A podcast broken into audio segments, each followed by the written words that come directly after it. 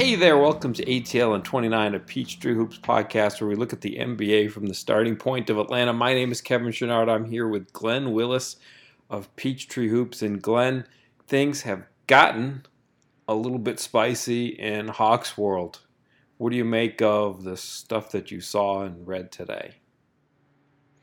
Well, they're not a boring team anymore, are they? Uh, I mean, what what do I make of it? Um, you know, the uh, listeners may enjoy a kind of more hot take kind of approach to this, but I think this is just pretty normal stuff when a team is trying to you know take themselves seriously for the first time maybe in a while, uh, and then the pressure that kind of comes with the expectations being where they were, you know, depending on who the person setting those expectations are. So, you know, I mean, some ugly losses to teams that I think they. Uh, felt that they were better than, you know, in a different t- higher tier than coming into the season. And losing's uh, not fun ever, but it, it's less fun when you actually expect yourself to win regularly. Um, and uh, that's not been what's happening, been happening the last uh, little little bit. So yeah, I think this is more normal than probably the average NBA fan knows, but Trae coming into year three, a real roster, um, expectations, a talent like Trae that the organization shows that it could surround him with the right pieces to kind of get them on an upward trajectory. Uh, and you know, a really good uh, start, first five games, um, maybe made everyone feel like they were, you know, doing better than they were. Uh, already had a whole, you know, ninety percent of it all figured out or what have you, and thud you know, you lose a, a few games in a row, especially to teams that are considered to be, like I said, in lower tiers, and uh, it's not fun. And some conflicts bound to come out of that, and uh, at times that can um, get out through um, good media reporting. Yeah. uh but let's talk about it. I'm sure if we talk about it, we can uh, find some slices that um, are, are, are very much worth conversation. Yeah, I mean, I guess so. The losses to Cleveland and the Knicks were eerily similar and both very disappointing. Uh, they're both sort of two physical teams with some some grown men in the middle who are prone to thumping. The Hawks had commanding leads in both, and things kind of fizzled down the stretch. When I look at the overall season, though, like just take the season as a whole, you know, when when the Hawks were done with Cleveland and done with New York, it's like, okay, they've played seven games. What's working, what's not working? And my thought after seven games is like, okay, well, what's working? Well, pretty much every returning player over the age of 23 was doing pretty well. Like, I thought, you know, Trae, absent maybe some excess turnovers, seemed like he was playing pretty well. John seemed like he was playing really well, but in a way that's not necessarily going to make his box score stats look a whole lot better. I mean, you look at what's going to happen to him this season. He's playing with Clint, so he's going to get fewer rebounds. He's starting next to DeAndre Hunter, which maybe you wouldn't have suspected it coming into this season, but I think of most of the choices you could slot in there. DeAndre is also going to be the one who might, you know, get a few rebounds that would have ended up in John's lap. So like his rebounding numbers are going to take a hit, but I thought you know defense wise, uh, you know making the adjustments to playing next to Clint, you know being just an incredible threat as a role man. You know they were leveraging him a lot to make the offense do good things, and it didn't really seem like John was left out of anything. Like you know, the defense has to make a judgment call. Well, what are we going to do? You know, Collins is rolling, Trae's got the ball. We got to pick something. And it seems like, you know, a lot of times John's just kind of sucking in the defense and, you know, you, you go about making your choice, and a lot of times it's guard John, and and that leaves you know some, somebody else open in the offense. Um, and then, you know, looking at that starting lineup, in addition to Trae and John, DeAndre Hunter's been a just a marvel. Like, I'm very glad that I think a week before the preseason, I said something to the effect of, you know, the the hawk I'm most interested to see this season is Hunter. Like, I just I, I think there's something there. And good golly, there's something there. Like he's he's been fantastic. Um, and Clint had kind of a couple bad games at the beginning, and then he sort of figured it out. So it's like, okay, you've got four out of your five starters playing really well, and your problems are a combination of new guys, bench, and health. Like even Huerter, you know, coming off the bench, being an older returning guy, has looked really good. Um, and I think if you if you look at well where, where have things gone wrong, it's like well, you know Bogdanovic, you know some combination of healthy making adjustments hasn't been great. Cam, you know, hasn't been great. Um, he's he's been a good defender. He's made some threes, but you know just in terms of flow of offense, making good decisions, uh, you know he hasn't been great. And the offense has still done pretty well in spite of it uh, with him starting there. And and and to backtrack a little bit here, you know, talking about Trae in the starting lineup, like Trace had a pretty good defensive season. It's it's you know it remains to be seen. You know, first speed bump now, and uh, you know, and and that that Charlotte game was a disaster on all levels for Trae. But like the first seven games, you know, they took him off the ball. They asked him to engage. They wanted him to play in a certain style, and it, and they put a lot of defenders around him and it's like okay this can kind of work like he's he's not Kawhi Leonard no nobody's ever going to mistake him for like 0.17 of Kawhi Leonard but like he was kind of doing what he needed to do so you know in, in, all the big picture ways after seven games despite Cleveland despite the Knicks I was like well this looks really good you know, and so you know John John says something in a film session and I mean, that's that seems like a pretty typical thing. Like that, you know, mm-hmm. you got an yep. opinion, you share it in front of your teammates, and it's you know, it's just how does the team react to it? And they reacted poorly against uh, against Charlotte. Uh, I, I mean, I don't know. That that's yeah. a lot of thoughts all at once.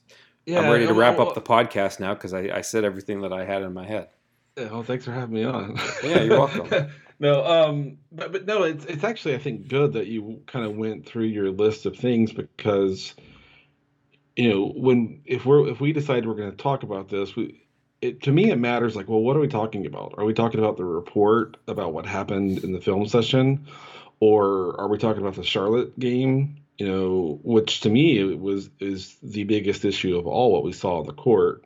Um, and not not and not that I want to make too much out of one game, even as as as bad as that looked. But they, are we talking about John speaking up and that maybe being tied to him being in the contract year and not having not, it, you know, so it really matters.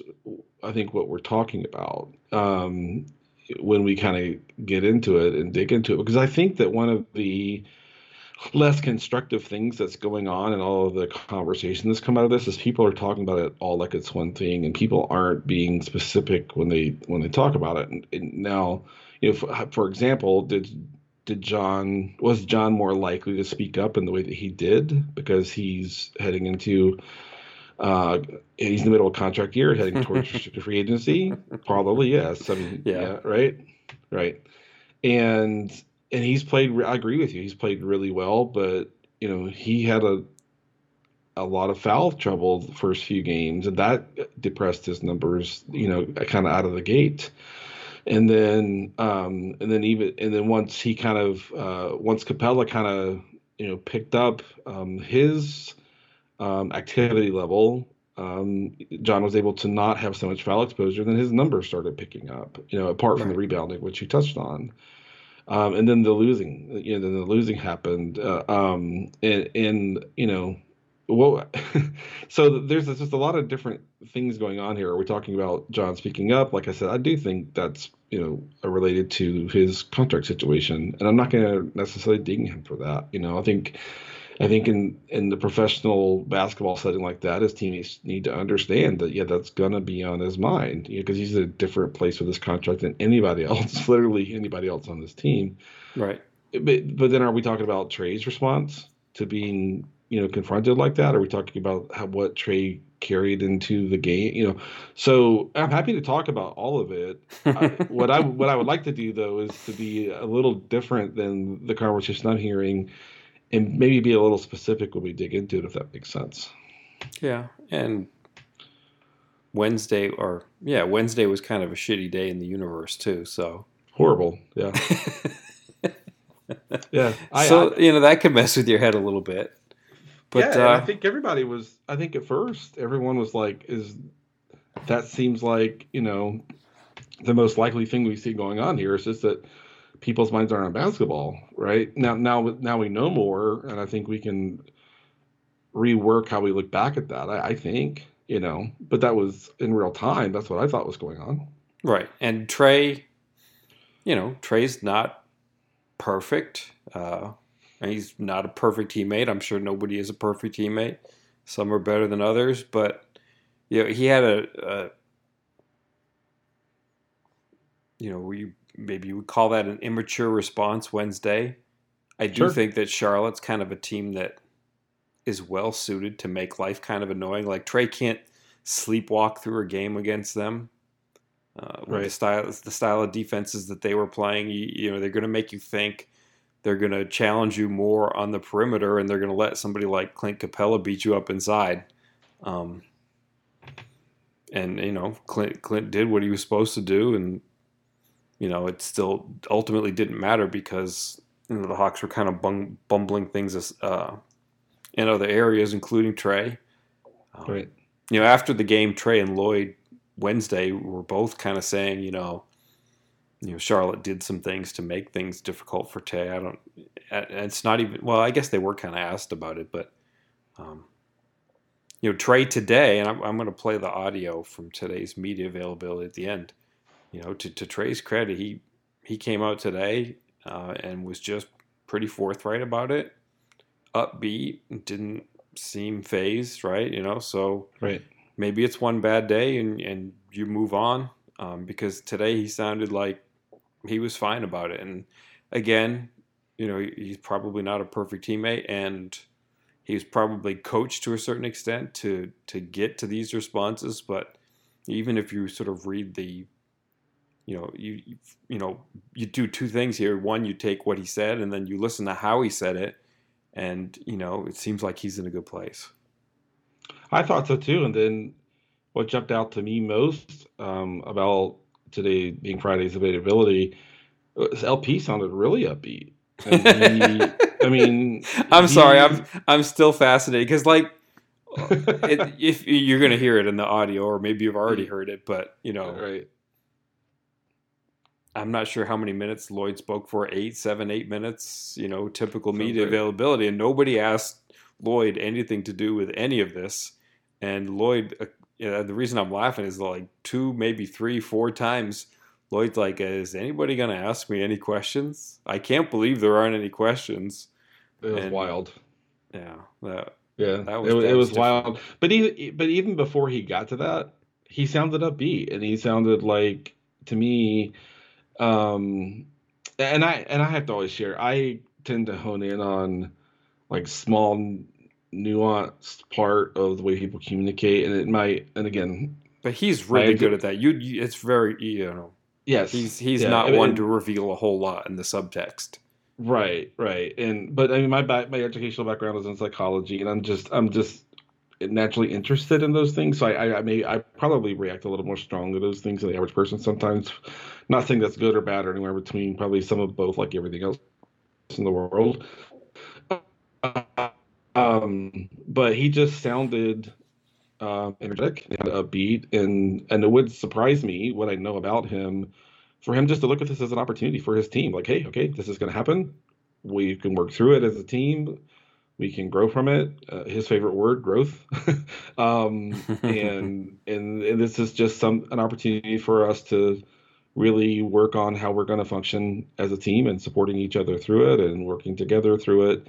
I I could totally believe that that's how he was looking at it. I know a lot of fans don't want to probably hear that, and they want to just chalk it up to the inexperienced head coach that we, that we have in Atlanta, and and just kind of throw and and a lot of fans are ready to throw him aside. But from what I heard, he sounded like a coach that was just eager and and you know borderline excited maybe to look look at this as an opportunity to you know demonstrate what growth looks like and togetherness looks like. And you know the the motto this year has been the we you know mentality and the we approach. And I, he just sounded like someone that was in a in a good place is what I would what I would say. And then of course the entertaining part which you're referencing was at the end he seemed just absolutely heartbroken that no one asked him the questions let him speak on these things and I wish they would have too because I would have loved to have heard it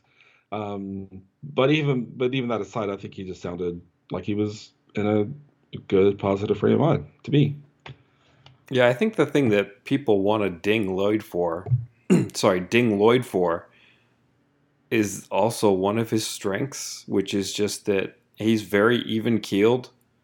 Um, mm-hmm. Maybe a little bit like Brad Stevens in Boston, but you know, with a little more sarcasm, or some other stuff mixed in, but he's just you know he's he's not and and actually Trace said something like this after the Charlotte game, but he's like you know Trace says that you know I'm not going to get too high and I'm not going to get too low, which you know that that's what Trae said after the Charlotte game, but that's true about Lloyd. Like he's I think you know when when a 15 point lead is melting away uh, against the Cavaliers you know they they want Lloyd to pull a Bobby Knight and throw a chair on the floor or something, and he's that's just not him.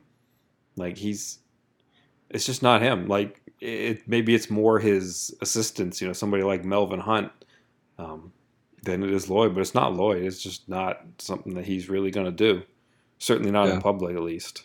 Yeah, we all remember the Melvin Hunt, I think, breaking a clipboard or something like that. and then, you know, Nate McMillan um, is a quiet type, but I think he has a pretty in- intense uh, brand, you know, at least about the details and kind of, he's, I think Nate's, uh, McMillan's can be grading in the way that, you know, kind of, kind of Bud was, you know, the coach we had prior, prior to LP. Um, but no, I think you're exactly right. I think, you know, you know LP believes in process and believes in building up um, together uh, towards you know you know a higher performing team, higher performing you know group of people, and that adversity uh, is an opportunity. And you know for whatever reason, it, it reminds me. I can't remember whose podcast he went on. I think the first year he was coaching um, it may it, I may be recalling when he went on I think Howard Beck's podcast. He's he's been on a lot of podcasts, um, mm-hmm. but he was I think I think yeah it was Howard Beck because I remember Howard asking him about how stressful the losing is, and he, his response was I think stress is a word I don't even use. It's not even in my vocabulary, and that it really does I think kind of gives some insight into how he thinks and how he operates around you know i'm not going to allow you know brief momentary events to drive up our anxiety and our stress. We're going to view adverse adversity and view these bumps as an opportunity to kind of prove to ourselves and each other that we're together and that we're going to get through this and we're going to be better for it. And i i 100% believe that's where his head is. That's what his i believe that's very likely what his um, talking points have been the last few days. Um, it, I know, again, some fans uh, don't want to hear that. Others might feel encouraged by that. But, but I just think that's that's how he operates. Yeah. So, I don't know where do we go from here. What do you expect? I th- mean, I think. What, what do you think is going to happen in Charlotte or against Philadelphia? What well, are we expecting for these next couple games? If if Philadelphia can field a team. Yeah, that that's a huge question. But for for the Charlotte game, I, I expect them to at least start the game with good energy and bouncing back. I think it you could even hear it a little bit in, in LP's availability today that he felt uh, like getting some five and five, you know, in the middle of a season, especially a season that's um, as condensed as this one. Th- those are going to be pretty rare days to get where you can go full five on five. Uh, they did that today, and I, I, felt like he thought that was good for the team. I, I expect them to come out with good energy, um, you know, a better plan for how to deal with what Charlotte's going to throw them defensively, uh, specifically for Trae. Um, so I have pretty good, I should say, pretty high expectations that it's going to be quite different than what we saw on Wednesday. Um, I, I, don't to um, c- characterize that a little bit. I don't think it's hard to generate a response to to something like that. With to me, the real test is if you can sustain it, and that's where I still have questions. So I, I expect a good start energetic start, sharing the ball on offense, um, you know, doing the things that they need to do on on defense, and you know, and I think they are a better team uh, than Charlotte, um, and I think that they'll look like the better team on Friday. Um, but if you know, if they encounter you know more than a few possessions, say they get to a four minute stretch or so where things aren't going well, that's where I'll be really getting to the edge of my seat and see what happens at that point in time if that makes sense. yeah, that's that's interesting. Yeah, I, I kind of agree. I was going to say that you know this is the kind of thing that Trae excels at. He he likes he likes the motivating factor. Um, so I, I expect a, a really big game from Trae tomorrow. But at the same time, yeah, if, if if there are any uh, refrains or motifs that roll over from from not so much the Charlotte game, but from from Cleveland and New York, if they get up 14 or 16 or 17 points and it gets down to four, um, and there are decisions to be made on offense, um, you know what happens in that circumstance? Because again, really, you know, a lot of times you don't get to pick, and it's got to be frustrating for John because he doesn't get to be the point guard. He doesn't get to make the decision. He doesn't get to decide whether he gets the ball or not. But in a lot of cases, you're just reacting to whatever it is that the defense wants to do, and um, you know that that'll be something to watch. Is if if if uh, if the shirt collars get tight in the fourth quarter because the Hawks had a lead and it's dwindling, you know, I'd be fascinated to see what happens in that circumstance. Yeah, for sure. And it's a good point that John doesn't get to pick. Um, and that's got to be even harder coming out of uh, the timing where he could have had an extension and they didn't get one agreed.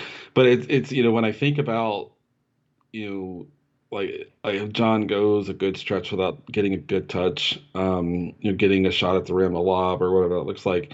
It, um, I think about like in the NFL, like wide receivers that play on teams with just like the like the worst two or three quarterbacks in the league. Like those, it's like, and they'll run their routes like hard every time for them. I mean, broadly, and and like even like if they get you know told to run a, a, nine or a fly pattern or whatever they're calling those these days, like. It, it, the and I'm like the wide receiver has to know this guy can't throw the ball like 30 yards outside the hash marks. He's still running like deep outs, and you know, and it's and and you think how many times does he can do that in this game, knowing the ball's never going to get thrown there? And that's kind of what you know. I imagine you know centers that are working really hard in their ball screens and then diving to the rim and you know just hoping for a touch. You know, I, I, when I think about that, I think about Dwight in Houston. You know, just clamoring for a chance to get a post touch or something like that. But right. it's got to be hard. But it's also yeah that's just normal. That's what that's that's what the NBA is these days, and I know John understands that.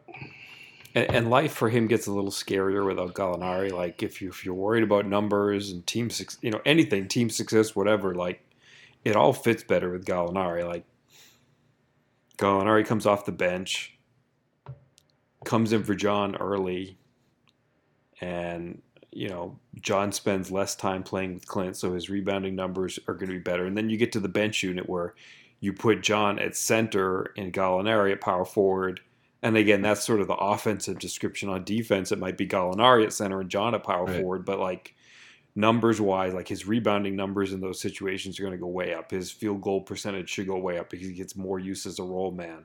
Um, it probably just the whole game probably just feels easier for him and more rhythmic than than when, when he's playing with Capela because it's more like what he's done over the past few seasons. So like that would have been a nice security blanket for John at this point to have that kind of a situation with Gallinari. And instead, what we've got is you know you're getting some Bruno Fernando minutes, you're getting some you know minutes with Solomon Hill at center, and you're you're getting more time with John and Clint together. And I just think that makes life a little you know like again, those lineups have been great. Like just that that core of Hunter, Trae, and John Collins this season, you know, those have been very productive lineups. And you know, Capela fell in line after the beginning, and you know, even when it's doing well, it still seems a little bit. I, I just think that those lineups are going to be a little bit more frustrating for John, just because they differ from the way that he's played uh, some in, in the past few seasons, and I you know, I just think that some of those lineups when he's playing with Kevin Huerter and Gallinari and there's and, and Bogdanovic and there's just a ridiculous amount of space and he's going against a bench defense. Um, I just think that that would be uh, a soothing experience uh, compared to you know grinding against Cleveland's front line or New York's front nine, where he's a power forward next to Capela. Yeah, I think so too. I think um, Gallo's absence has probably made, uh, I shouldn't say probably, to your point, for sure, in my view, made things harder uh, for John. There's not a, you know, a, a power forward center pairing that's going to give John more space to work because Gallo's just such a great shooter. And on top of that, he can, you know, spot up two full steps behind the three point line, and that's a perfectly normal shot for him. and so, it, so it just opens up a ton of space and you know, and you, will watch them play like when, while Gallo's been missing these last few games. Capela just is like, um, you know, it's like watching a game of hungry, hungry hippos with rebounds. He he he's just such an instinctive rebounder, and he's gobbling everything up. Yeah. And and John's just not, you know, getting the opportunity, and it's it, it it's well, if it's five rebounds a game, it's it's mostly almost completely inconsequential which one of them actually secured the rebound. You know, the, what mattered was the team got the right. rebound. Right. But it, it it matters in terms of the perception of John's market value and how strong of a rebound he actually is all on his own. You know, you know, in in lineup context and situational context and stuff. So, yeah. I mean, and it's the, it's it, it's not even just the fact that it's Capela; it's that Capela's in a certain spot on the floor, like Right. Like the the chances to go for offensive rebounds aren't there. When he's out at the three point line, uh, Collins has different responsibilities in defensive transition than he does when he's the role man. So it's it's yeah. it's it's not you know it's just a different role. Yes, and, and, on top of that, to, for sure. And on top of that, you know, I think that you and I both, I think you, I think you agree with me that John's playing harder on defense and he's playing better defense in yeah. in in a in a professional setting when you know we're talking again we're talking about contract and market value and all that sort of stuff.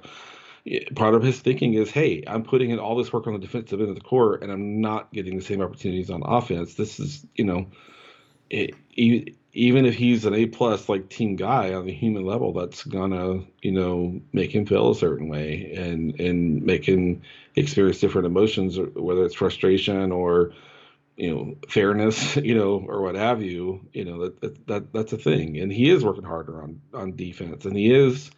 Um, executing a lot better in my view on defense he's even and even his minutes at the five where he's anchoring things he's holding up so much better than he was prior two years.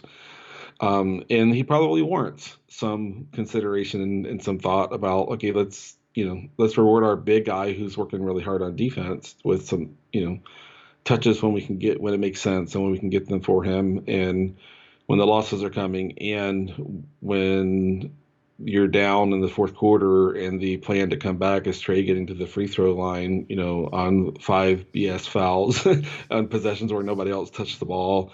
That you know that's that's going to be tough uh, f- for him, and I and I know that some Hawks fans want to make this a, a time to divide between you know everybody needs to choose between Trae and John, and I just I don't buy into that. Um, and I just think these guys are all human beings, and I think if we kind of think about what you know, if we can, you have to speculate some because we don't really know these guys, but they're all people, and although the normal emotions are, are in play, and we do know certain things about you know where they stand with their contract and their earning potential, all that sort of stuff, and this is the, these all these things are factors in my view. Yeah, and Trae's an unusual player, so you know he he certainly has tendencies to, I think, as you mentioned, you know, you mentioned it maybe more around free throws, but there are, you know, just those possessions where not only is he the only player that touches the ball, but he'll shoot it with 19 in the shot clock from 29 feet. And I, I thought that he was worse on that in the preseason. I don't know if he was trying to fine tune something or just practice that shot. But it seemed, I mean, I thought honestly that his, his decision making on those had gotten better once he'd gotten to the regular season. And, you know, I, I don't, I don't know. It, it didn't seem, the, the bigger thing to, I mean, I, I it seemed just the, the bigger thing to me that I think might be frustrating is just the, just the turnovers that there've been some turnovers that just, I don't, you know, more, more for Trae than usual and I don't know. Yeah, especially the last. It's been weird. It's been weird. He's been a little off on lobs. Like I remember the one specifically to yeah. Capela in the fourth quarter. Uh, I think it was the Knicks game was low, and and and there's also been a few times he's been trying to push a bounce pass through him in pretty tight space in the lane, and it, it just hasn't gotten through. And so maybe just like with Capela being a different big, the, there's a different calibration where it was kind of just JC mostly, like in the volume right. of it. The windows were a little just, smaller, right? And and the timing's different too. Yeah, you know, and and John just has as a as a I don't want to say as a ball handler across the board, but he can catch the ball. You know, but the ball doesn't have to be you know delivered square to him for him to, to, to catch it and and do what he needs to do with it. Um, and I'm sure Trae's just kind of dealing with it too. But you kind of hit on something there that was interesting to me. Um, a part of it that maybe I would have gone past if you wouldn't have brought it up, but you know, if the if the if the conversation in the film room was about shots early in the shot clock, especially those you know 28 to 30 footer. I, it, that didn't strike me as being very credible, like critique. Because I, to your, like you hit on it, I don't, I don't think I've seen Trae do like, uh, you know, too much of that uh, in these seven games. Seven games, I think, so far. Um, and so maybe that was just something that didn't like st- um, land correctly through all the reporting that you know that that was actually the thing that was talked about in the film session. But if that's what it was, I, I didn't really make any sense to me of like why that would be something that John or anyone else was kind of you know bothered by because it doesn't it doesn't seem to like it's a problem to me. Unless it was like one specific play or something where it's just like, oh, hey, oh, sure. yeah, I'm I'm here. I I had that one if if you found me. But yeah, in general, it's I think Trae's been judicious in picking those and you know keeping the volume low enough that there aren't too many because it, it's a little bit of a rhythm disruptor, but at the same time, getting enough of them up to keep defenses honest so that he can use that as a a setup for for his drives. Yeah, so that's definitely sure, Lloyd's sure, fault. Yeah. I changed my mind. Lloyd sucks.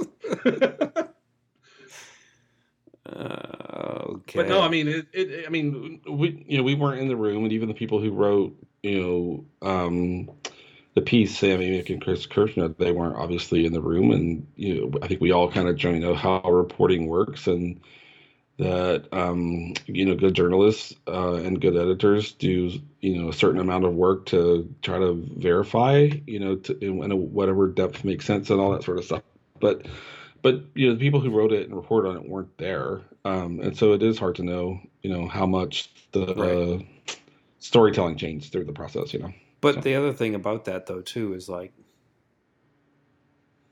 just well how does it come to light then like and i'm not i'm not the blame the whistleblower type, but you know, it is it's a little bit it's a little bit curious because you know I doubt it was Trae or John trying to to get that story out, right? So you know, you wonder like where did it come from and why was it? Did it come out just because it was so heated that somebody felt like they had to say something? You know what I mean? I For know. sure.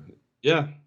Yeah. And, you know, typically there is um, a, a person within that story or the that had line of sight to the story, the thing being reported on, that is motivated a little bit differently. And I'm not going to pretend like I can pick that person out right right now. You know, John, I, I feel like it's been a little. Some people, I don't want to say lazy because I think it's pretty normal, pretty natural um, to just kind of pick at John and say, well, John cares about his contract, and that's what this is all about. It's, and it's like, okay, you and I talked about it earlier in our conversation here that that probably did, and almost surely did make it more likely for him to speak up than maybe he would have been in prior years. But that is, that's not what got this to the media. Yeah, that's not what guy that got this right. in the hands of us. That was very likely a different person with a different motivation doing that. And I don't, I, I can't even guess who that was yeah. and why they did I, it. I don't really, you know, I'm not. I, I mean, it, it's not productive for me. but no. you know, the the two things that are, you know, that come up relevant to that are one, you know, was it so intense and that's why it came out that somebody was just like spooked, like, you know, this is serious and that's why it came out. And the other one is like, is it is it you know if it's somebody who just got here, if they're like, holy crap, I came to Atlanta, I wasn't expecting this, you know, that kind of thing. So you know, just you wonder if there was some shock value to the event, and that's why it came out, and maybe that makes it more intense than than otherwise might let on. But yeah, I don't know. I could, yeah, I could see that being you know realistic there are a lot of new people in the locker room you know this year and so a lot of new uh, sets of eyes and ears and all that sort of stuff but i mean you know and maybe i don't know maybe what listeners want is to kind of you know at the ma- kind of a, macro sense what are the big things that matter you know when i look at this at least you know the thing i ask myself top of the list is Trae embracing Lloyd Pierce as a coach and, and what uh, the kind of coach that Lloyd Pierce is bringing to the team. Yeah, I don't know, but that matters for sure. Trae is. I mean, I think it, he does in the sense, I, like again, you know, I think it, it, One of the things that's very important to me as a telltale sign is like, what's what's it been like for Trae playing defense this year? And you know, a couple weeks ago, I asked him about playing defense, and he, you know, he pretty much his answer was, you know, I'm doing fine. I can get better, but I'm, I'm doing fine, and I really do think he has been. Like there was a point this season. Again, this is sort of when I was taking stock after seven games. It's like, you know, the Hawks were better on defense with Trae on the court than off, and a lot of that is, of course, his uh, accompanying players. But that doesn't happen unless Trae himself has had bought into, and I, I think he he had, and I think that's a good sign for the relationship between Trae and Lloyd. Yeah, I, I agree with you, and I, I think there are plenty of signs to me that suggest that that's fine. You know, is is in, in an NBA setting with a franchise player and a coach is is it typically gonna ever be like, oh, things are awesome and great? That's probably not the standard to to look for. You know, um, but I agree with you that there's plenty of plenty I've seen that make me think, well, it's fine, and there's not. Now, are there people like hypothetically around Trae that have different feelings and want to say different things, possibly.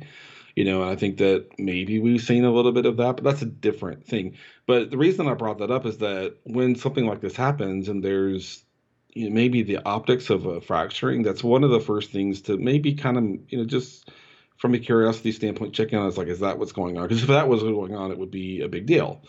But I think that's not what's going on. Um, you know, uh, and that's the reason I share that is I've seen a lot of fans suggest like we just need to get LP out of here because if Trae's not happy, that's bad. and I just, I, I, just think, you know, I, I yeah, like who's of, the coach of, that's going to make it, like, I don't know, Trae's emotional, like. Yeah, and I have bad news for Trae. If he doesn't like how LP coaches him, good luck with like a, a normal average replacement coach. it's going to be worse. It's going to be harder, and Yeah, you know, and he's a you good know, offensive per- coach. Like you look at the shots that the shot Yeah. profile that the Hawks get. I mean, part of that is Trae, but part of it's Lloyd too. Like he's yeah, he's set he things believes, up well to make it easy for Trae and for John. yeah, and he believes in growth and maturation. He didn't bring all of his defensive expectations year one to Trae. You know, he let Trae kind of marinate in it in year two a little more, and now year three. You know, uh, for both of them, you know, I should say, that, okay, the expectations are higher, but he wasn't like maybe uh, Thibs would be like, the first practice, you didn't tag the roller, you know, and like just writing him on the the basic things, you know. So I, I just, you know, it, it I don't think it's the case, but like hypothetically, if Trae were like, yeah, I'm not into LP anymore.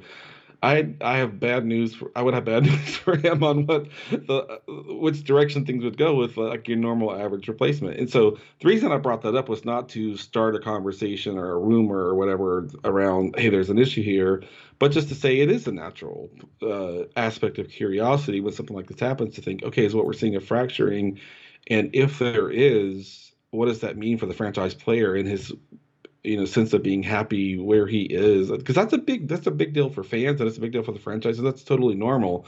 But i think that i'm with you and we're both saying that that's not there's no reason to think that's what's going on. So i'm just encouraging fans and listeners to not feel like they have to make a choice between Trae and lp right now. You know that's just not a thing. You know there's from everything we know and see that's not a thing. Um but to kind of affirm that it's a it's a normal thing to be curious about something like this is happening. So it for me is like is Trae are Trae and LP? It was Trae embracing LP's coaching. I think that's fine. Is Trae okay with where management is going? You know, has he lost any faith? Why would that be the case? This is a really good roster. They, I think they're gonna have. I still think they're gonna have a really good season. And so the kind of that fan freak out around. Okay, somebody needs to be eliminated from this uh, situation to make sure that things are at a good place. I just think that's a severe overreaction. I just want to put that on record. Yeah. Um,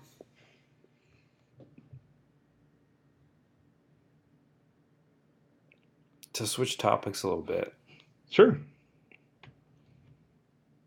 I, I've had bad luck. Maybe this will be a reverse jinx because, you know, in previous recent podcasts, I was freaked out about Clint Capela and then he started playing well. I was freaked out about Golden State's long term future, and I still am, but they started playing well. Um, I'm concerned about Cam Reddish. I'm still irked in the sense that last season got canceled at the end, that the Hawks didn't get to go to the bubble because I remember thinking, as soon as the Hawks, you know, as soon as it came out, okay, the Hawks aren't going to the bubble. I was like, man, that sucks for Cam. Like first player on the team, just first thought, it's just you know, when you're that young and you have momentum and experience matters, like somebody said this the other day, and I was like, oh yeah, like Cam still hasn't played an 82 game season yet. He's still a rookie. Um, you know, if you if you keep in mind that last season was fragmented and they only got a fraction of the season in, and there were only eight games in now. He he hasn't had you know 82 games played and he hasn't even had 82 Hawks games go by since he's been on the roster. He's he's still a, a rookie in that sense, and quite honestly, he's, he's played like a rookie for the last week, 10 days. What? I mean, I guess it's sort of some obvious things, but what what what's he doing right, and what needs to change for him? Well, I think the things that are going right, he's I, to me, he's still kind of a terror on the ball. If if the guy he's defending has, in any sense, in a not very secure uh, handle, you know, he's Cam's going to get his hand on the ball, and there's a decent chance he's going to create a turnover, and then good things typically happen.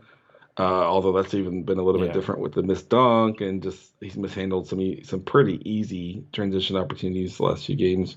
But and he's also, I think, I think you just sorry to slip this in because while you're Yeah. on the topic, I think he's gotten his hands on a lot of balls in the last week where Yeah. he's gotten the deflection and it's just kind of a loose ball and it goes back to the other team. Like it just, you know, a bad bounce. somebody on the other team pounces on it, like he probably just frustrated overall, but it just kind of spills over to the the bad luck bounces, and I, I don't know. I, th- I think he's gotten a lot of deflections without getting a lot of steals or a lot of success and a lot of what do you call it, positive feedback. Like the the feedback loop has been broken for him a little bit. Even with his good hands, his hands still being good and still trying, but the steals, the fast breaks, and like you mentioned, the even the one that he did kind of get out on the break, uh, you know, got the miss on that one. So yeah, no, I, I think that's that's all good perspective to mix in here. And so the defense is there, but great point on your part. He it always hasn't been turning into the easy offense that you'd like to see happen in those situations. Um, the next thing I look at with him is his ball handling because at the beginning of last season, it was a, an absolute mess.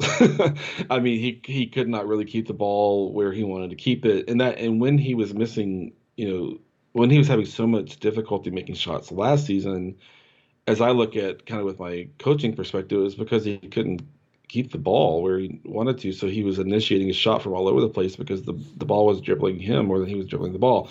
That seems totally cleaned up. And that so that's good. That's progress and that's kind of you know, getting one thing fixed and how he kind of transitions into being a shooter, especially off the dribble. Um, and so it just I think it just comes down to confidence and rhythm and you know he similar a little bit like how we talked about John he could be dealing with hey there's more shooters there are more there's more creation here now you know less so with Gallo out because Gallo is going to be a bit be a pretty big contributor I think to their creation. Hopefully he still can be when he comes back. Um, but DeAndre is playing so well that they're running a lot of stuff for him and they're not running you know the volume of things and they're not running the kinds of actions for cam that they are for deandre. And when they run things for cam it's sort of like you know i had a piece come out on after timeout plays and it's almost like okay we're coming out of timeout. We're just going to run something just to give cam a chance to have a possession, you know, and and it's not going well. but they're even kind of going out of their way at times, it seems, to kind of get him some time on the ball. But there's no, as far as I can tell, there's not really a pattern to when he is going to get those chances. It's just like, oh, it's been a while. Let's give Cam a chance, you know. And and you know, if you think about the role he was in coming up through AAU and the other kind of prep environments and things like that, and all changed when he got to Duke. But you know, he was running every everything was going through him, and he was it was the Cam show on offense. Um, and you know, maybe he would have been more prepared for this if not only there was a full season last year, but a normal off season I'm sure he would have been involved and played maybe a game or two at summer league and just been in the quote program more and building that up.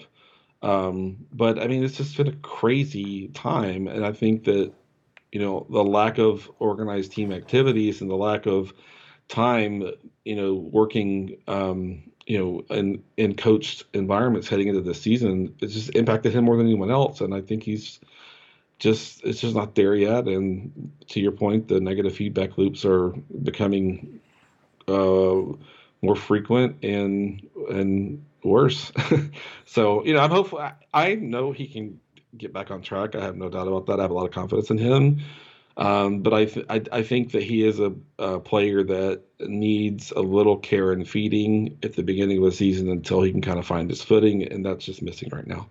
Uh, and it's easier to mix that in when you're winning games, especially if you're winning games by, you know, 15, 20 points to take, you know, the last, you know, three or four minutes and let him run the offense and have those possessions. And like, I think I suggested on, I think, I think on Twitter that they'll, you know, Pierce called a timeout at the end of the Charlotte, was it the Charlotte game or the, uh, maybe the Knicks game. Charlotte, Charlotte, it, Charlotte. where they just called a timeout just to give him a a chance to get a, a shot to go down. you know, um, you know, it's so I, that indicates to me that they're they're on that. But yeah, it looks really ugly, and he's. I mean, it looks like he has zero confidence right now as a shooter and as a creator.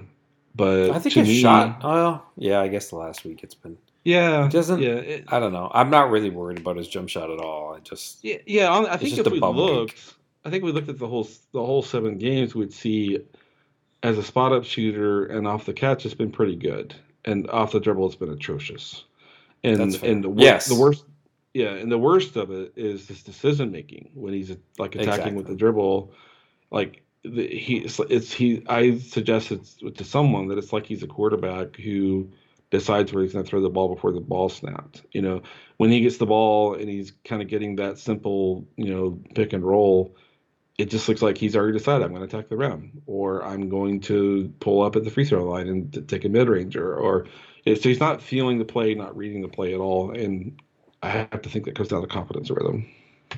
Yeah, that sounds that sounds right to me. Yeah, it's just uh, I would I would contrast with with someone like Brandon Goodwin, who I was a little bit nervous about in the preseason and in the regular season, especially in the last ten days or so.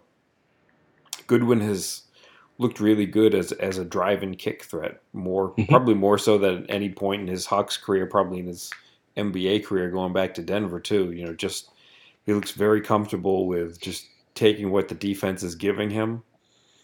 Um, you, you know, to contrast it with somebody like DeAndre Hunter, uh, you know, when he gets in the paint, he can make up his mind and say, yeah, they haven't overcommitted, so therefore I can shoot this someone like Goodwin needs daylight, and if the daylight's not there, he's he's recognizing that early and figuring out where the ball needs to go and, and getting it there. So, you know, he's been good as a driving kick threat, and even Bogdanovic. Like I've been really impressed with the number of times that Bogdanovic has essentially done a driving kick play and kicked it like to a 180 degree angle from where he's driving. Like he'll he'll have his right. angle of attack at the rim, and it's like, okay, where, where's the ball going to go? And the defense reacts, and the only person that's open is like dead behind him, and he's just like, okay, you know, I'm going to jump in the air, spin 180, and get the ball here because that that person over there is open. It's like,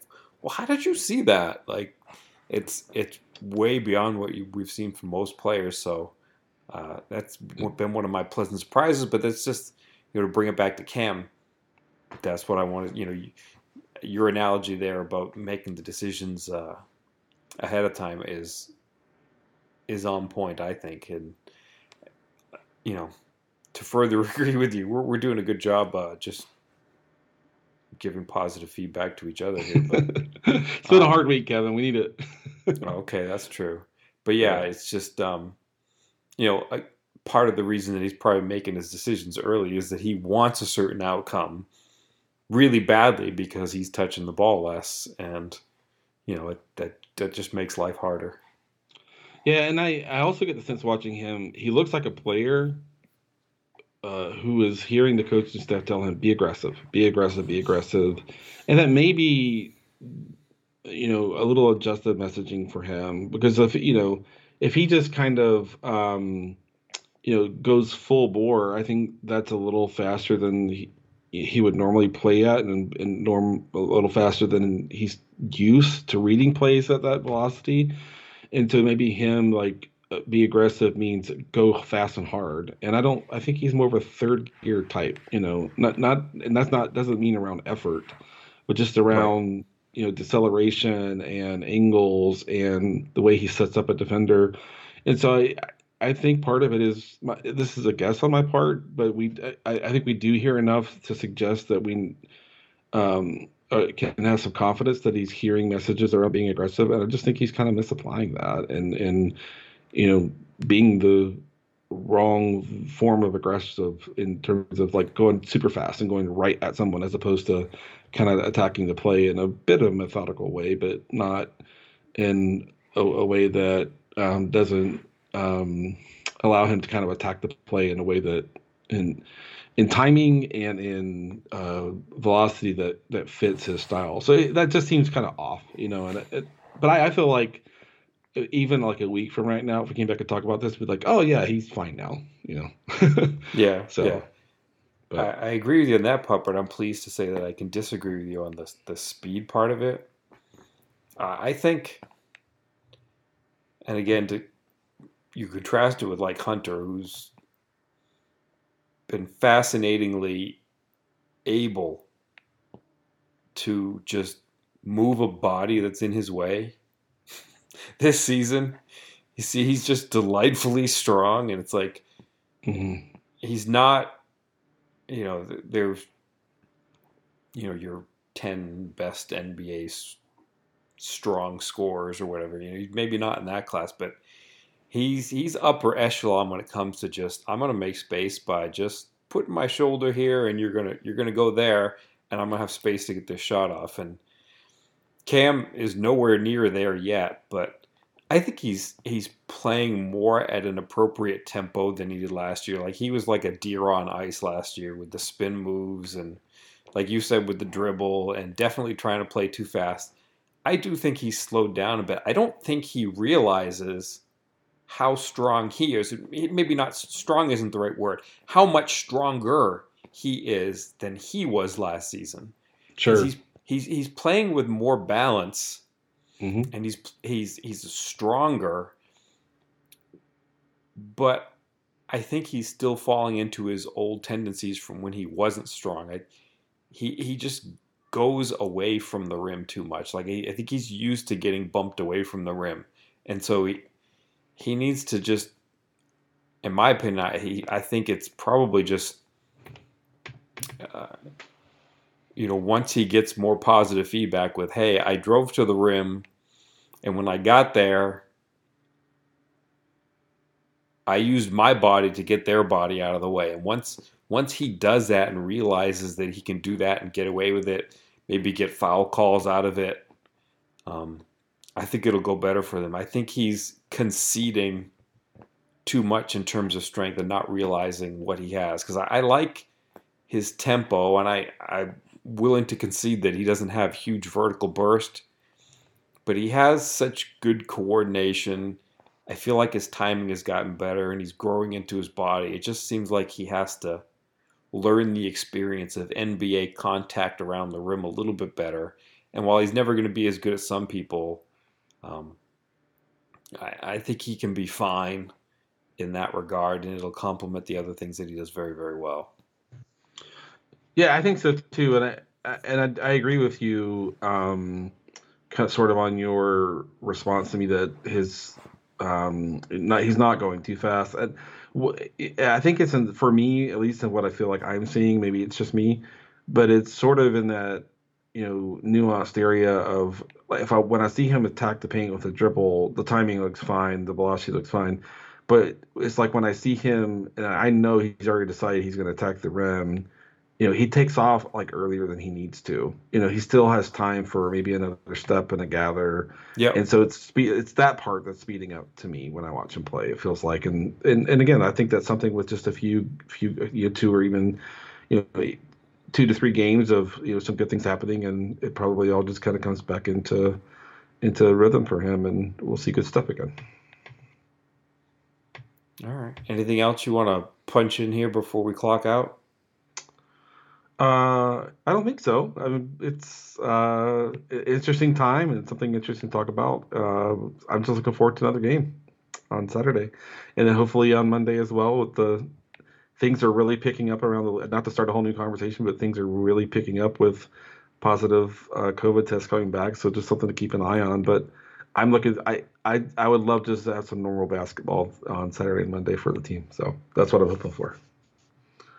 Okay. Yeah. I, I yeah. We ca I can't can't start a conversation about it. But No.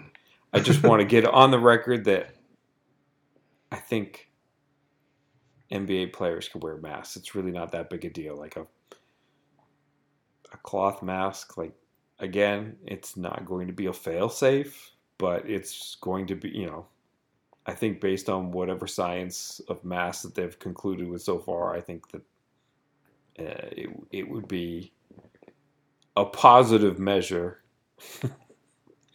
it's really not not good and trending in a bad direction. Um, Yeah. And I just think that that that could be handled better. It's I don't know. When I Yeah, well, when I, I- hear people I- say that, oh well, you're not going to be able to breathe. It's like no, uh, Yeah. a fabric mask that catches a you know a plurality of aerosols that are coming out is going to give you some percentage. It's not going to be 100% for sure, but it's it would be a better percentage than what's out there. I I'm very fearful for what the next week of NBA action looks like because we're getting to the point where it's not one team, it's not two teams. Um, right. You know, for, for, a bunch of weeks now, it's you know the NBA PR sends out this email and it's like, well, we did all of our tests on 400 players and we had one. Um, you know, when they do that Monday of this week, it's going to be an uncomfortable number, and I'm not yeah. sure what the correct measure is, but I do think that like a, a cloth face mask. Yeah, I, I would think measure. that most of the pushback is if people were honest is in the area of optics, you know, because that is a an advantage that the NBA has over the sports is just the face recognition and just how visible the players are. You know, you know they're not wearing like a football helmet, you know, to compare there. Um, but I can also say that um, I understand like you know someone saying like there's no way I can play. That's going to be uncomfortable. I can't breathe. You know, all I'll say is my own personal experience. Not that my experience translates to everyone else's experience at all. I never want to say that, especially as a privileged person in our society. So I'm, I'm, i want to be careful, so I'm not saying it like that. But you know, I spent seven years in the Air Force, and I went from uh, uh, you know being in a unit that had no mobility exposure to more mobility exposure than any other uh, Air Force base in the continental for in the lower 48.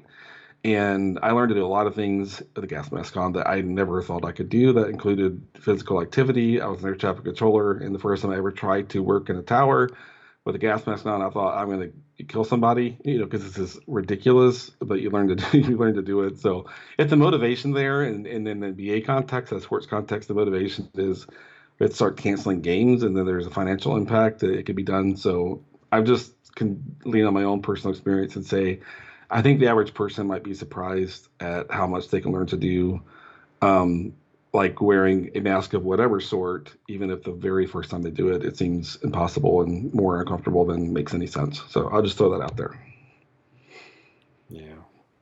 That sucks. It does. so uh, I'm going to man, I hate doing this kind of crap because I hate doing audio, but I'm going to take the audio from today's media. Uh, I'm going to probably have to start recording these things in Zoom instead of using my usual computer recorder because I have no idea why, but it's like picking up my keyboard clacking. So uh, mm. my my tweets, you're gonna hear my tweets when you hear the audio, but I'm gonna I'm gonna clip my my Lloyd Pierce and my Trae Young audio and put it at the end of this. Uh, yeah. Thank you, Glenn. Thank you, Kevin, for having me on. Appreciate the conversation. Always, always enjoyed talking NBA, Hawks, and hoops with you. All the above. Have a good night. You too.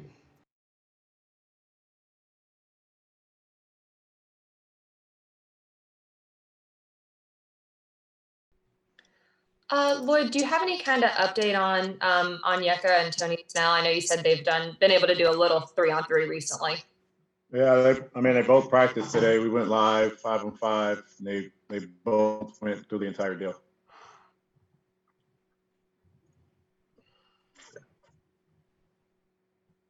Next question, anybody? We'll go back to Sarah if she has a second.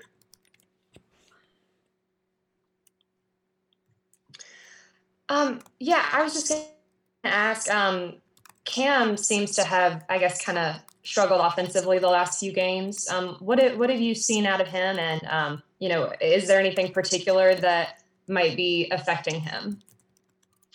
Yeah, I, we struggled last few games, and individually you can go down the line, and each guy has had a had a rough go at it. You know, we just need to play better basketball.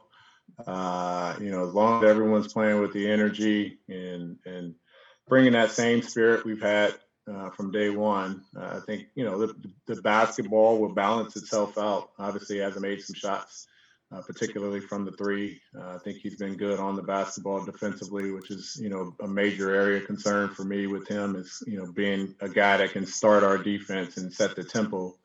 Uh, but we've struggled as a whole, and and uh, we got to get we got to get ourselves going. He's got to get himself going, and, and I think he will. When you say um, get ourselves going. It seems like offensively, you guys haven't quite been at your best the last three games. Is there anything you can do to to jumpstart that more, or is, is there anything you're looking for? Make shots. To, well, yeah. Before you get to the shot, is there any is there anything in, in addition? Make, make, shots. I mean, we didn't turn the ball over at a particularly high rate. I think we only had 12 for the game. Um, you know, we, we didn't make shots. We didn't get to the free throw line at the rate that we would like to, as we have been. To make or miss league, uh, we got to make shots. That gets yourself going. Uh, we got to get more stops. I didn't think they they hurt us offensively in terms of you know an explosive number game. Uh, but you you got to get stops and make it hard for them to score, and we got to make shots on our end. Um, that's a simple way of doing it. There's there, I can be as detailed as I want to be with each guy and each coverage and each play. Uh, but in terms of just the make or miss side, we, have got to do a better job, like we did the early part of the season, of making shots. It gets our rhythm. We have to find a way to get some easy baskets out in transition and at the free throw line and in the offensive rebounds. Um, but it's all going to be the same. Keep them from scoring, and we have to score better and more efficient. And, and when we're not shooting it extremely well, how can we create some easy baskets? Cody from Fox 5. Coach, there was talk this offseason about how loud the gym was and how many veterans were in there making their voices heard. What's been the case since the last loss? Has there been guys stepping up and, and kind of making They're all on the sideline.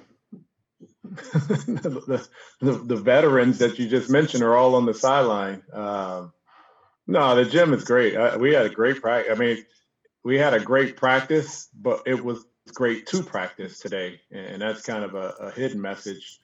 Uh, but no, you know, the voices that that we rely on and the veteran side that we rely on are, are on the sideline and, and trying to work their way back but the energy hasn't dropped off. The um, you know we'd like to see the energy better in, in, crucial parts of the game, but I think the voices are have been tremendous. I think they're communicating well with each other. They're trying to learn each other still. Uh, eight games in, we see ourselves kind of where everyone else sees themselves. I think Phoenix and uh, Philadelphia are at the top of the list with two losses, and everybody else is in the same area um, still identifying who they are and what they're capable of. You know, one explosive game one night and a, and a struggle the next. Uh, we're in the same boat, and uh, you know it, that's just how this season will be. I think in a lot of cases, sometimes you wish you could play back to backs because you can get right back to the game. Um, because the practices you're not going to get a whole lot of in terms of adjustments and growth because there aren't really practices; they're glorified film sessions and walkthroughs. And so you're you're doing more talking than you are actually you know uh, getting back to the action. And we, we need to get back to action and that's why it was great to practice today because this was one of those few and rare opportunities where we do get to play live and we played a lot of contact. Any final questions for coach pierce? There are currently no hands up no questions you got to be kidding me there's got to be questions i asked a few We'll go back to Cody. He put his yeah, hand up. I'll, I'll ask you again. Is the, the way we are, I'll say it, we probably made too much out of the way the season started. Are we making too much about, you know, a few losses in a row? Um, no, I mean that's what your job is to do. I think um, you know, you know, when you go across the league and you say, "Holy crap, Nick Nick Nurse and the Toronto Raptors are one in six you say, oh my goodness, uh, you know, you look at the teams. I, I, think it's just how the season is. I think sometimes we have preconceived perceptions of what teams should be. You know, everyone was calling New York a bad team. Well, they've won four straight games. So it obviously wasn't just us. They're pretty damn good. They're pretty tough. Um, you know, Phoenix had a great run in the bubble and they had CP and they're leading the lead in, in defense right now. Whoever would thought Phoenix would be leading. You can't say Phoenix of old is just what it is, and they've got to find a way to sustain it as well. Uh, but this is a different year, and it's different situations. Every roster has turnover, and there's going to be some ups and downs. Who would have thought Brooklyn would beat the number one team last night without KD and Kyrie? Um, you know, they were having their struggles with those guys, and they're finding a rhythm without them. And so it, it, it's it's there's growth in everything. One of the things I think you look at a team like that is their their growth is they're trying to find some rotational guys and trying to stick with it. And so when their main guys come back, and we're doing the same, we're missing a really steadying voice on the court in uh, Gallinari, and so we're trying to find some other guys that will play different parts. Because when he's back, he is the guy. Uh, you know, Rondo is our vocal and kind of intellectual leader Gallo is a guy that I can already tell will settle us because he can get to the free throw line. And sometimes you don't need a big basket. Sometimes you need to just slow the game down, and a free throw slows the game down. And so until then, you look at uh, the rest of our guys and you're trying to figure out, well, where can we best use them and how can we best use them and position them and how can they gain some uh, some some relationships in the interim so that they're a little bit better. Uh, I think all of our guys are comfortable playing with both Rondo and Gallo. Uh, they're trying to learn how to play with each other, and that's you know that's what we're seeing right now, and I think we're seeing that across the league. Thanks, Coach. All right. Surprised we didn't have more questions today.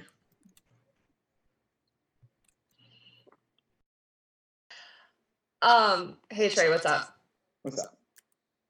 Um, it kind of seems like the last three games offensively, you guys haven't looked like yourselves or um, been at your best. I just wanted to ask, what are some things you guys can do to kind of, I guess, get that spark back that it seemed like you had through the first few games? Uh, I think we just gotta continue to.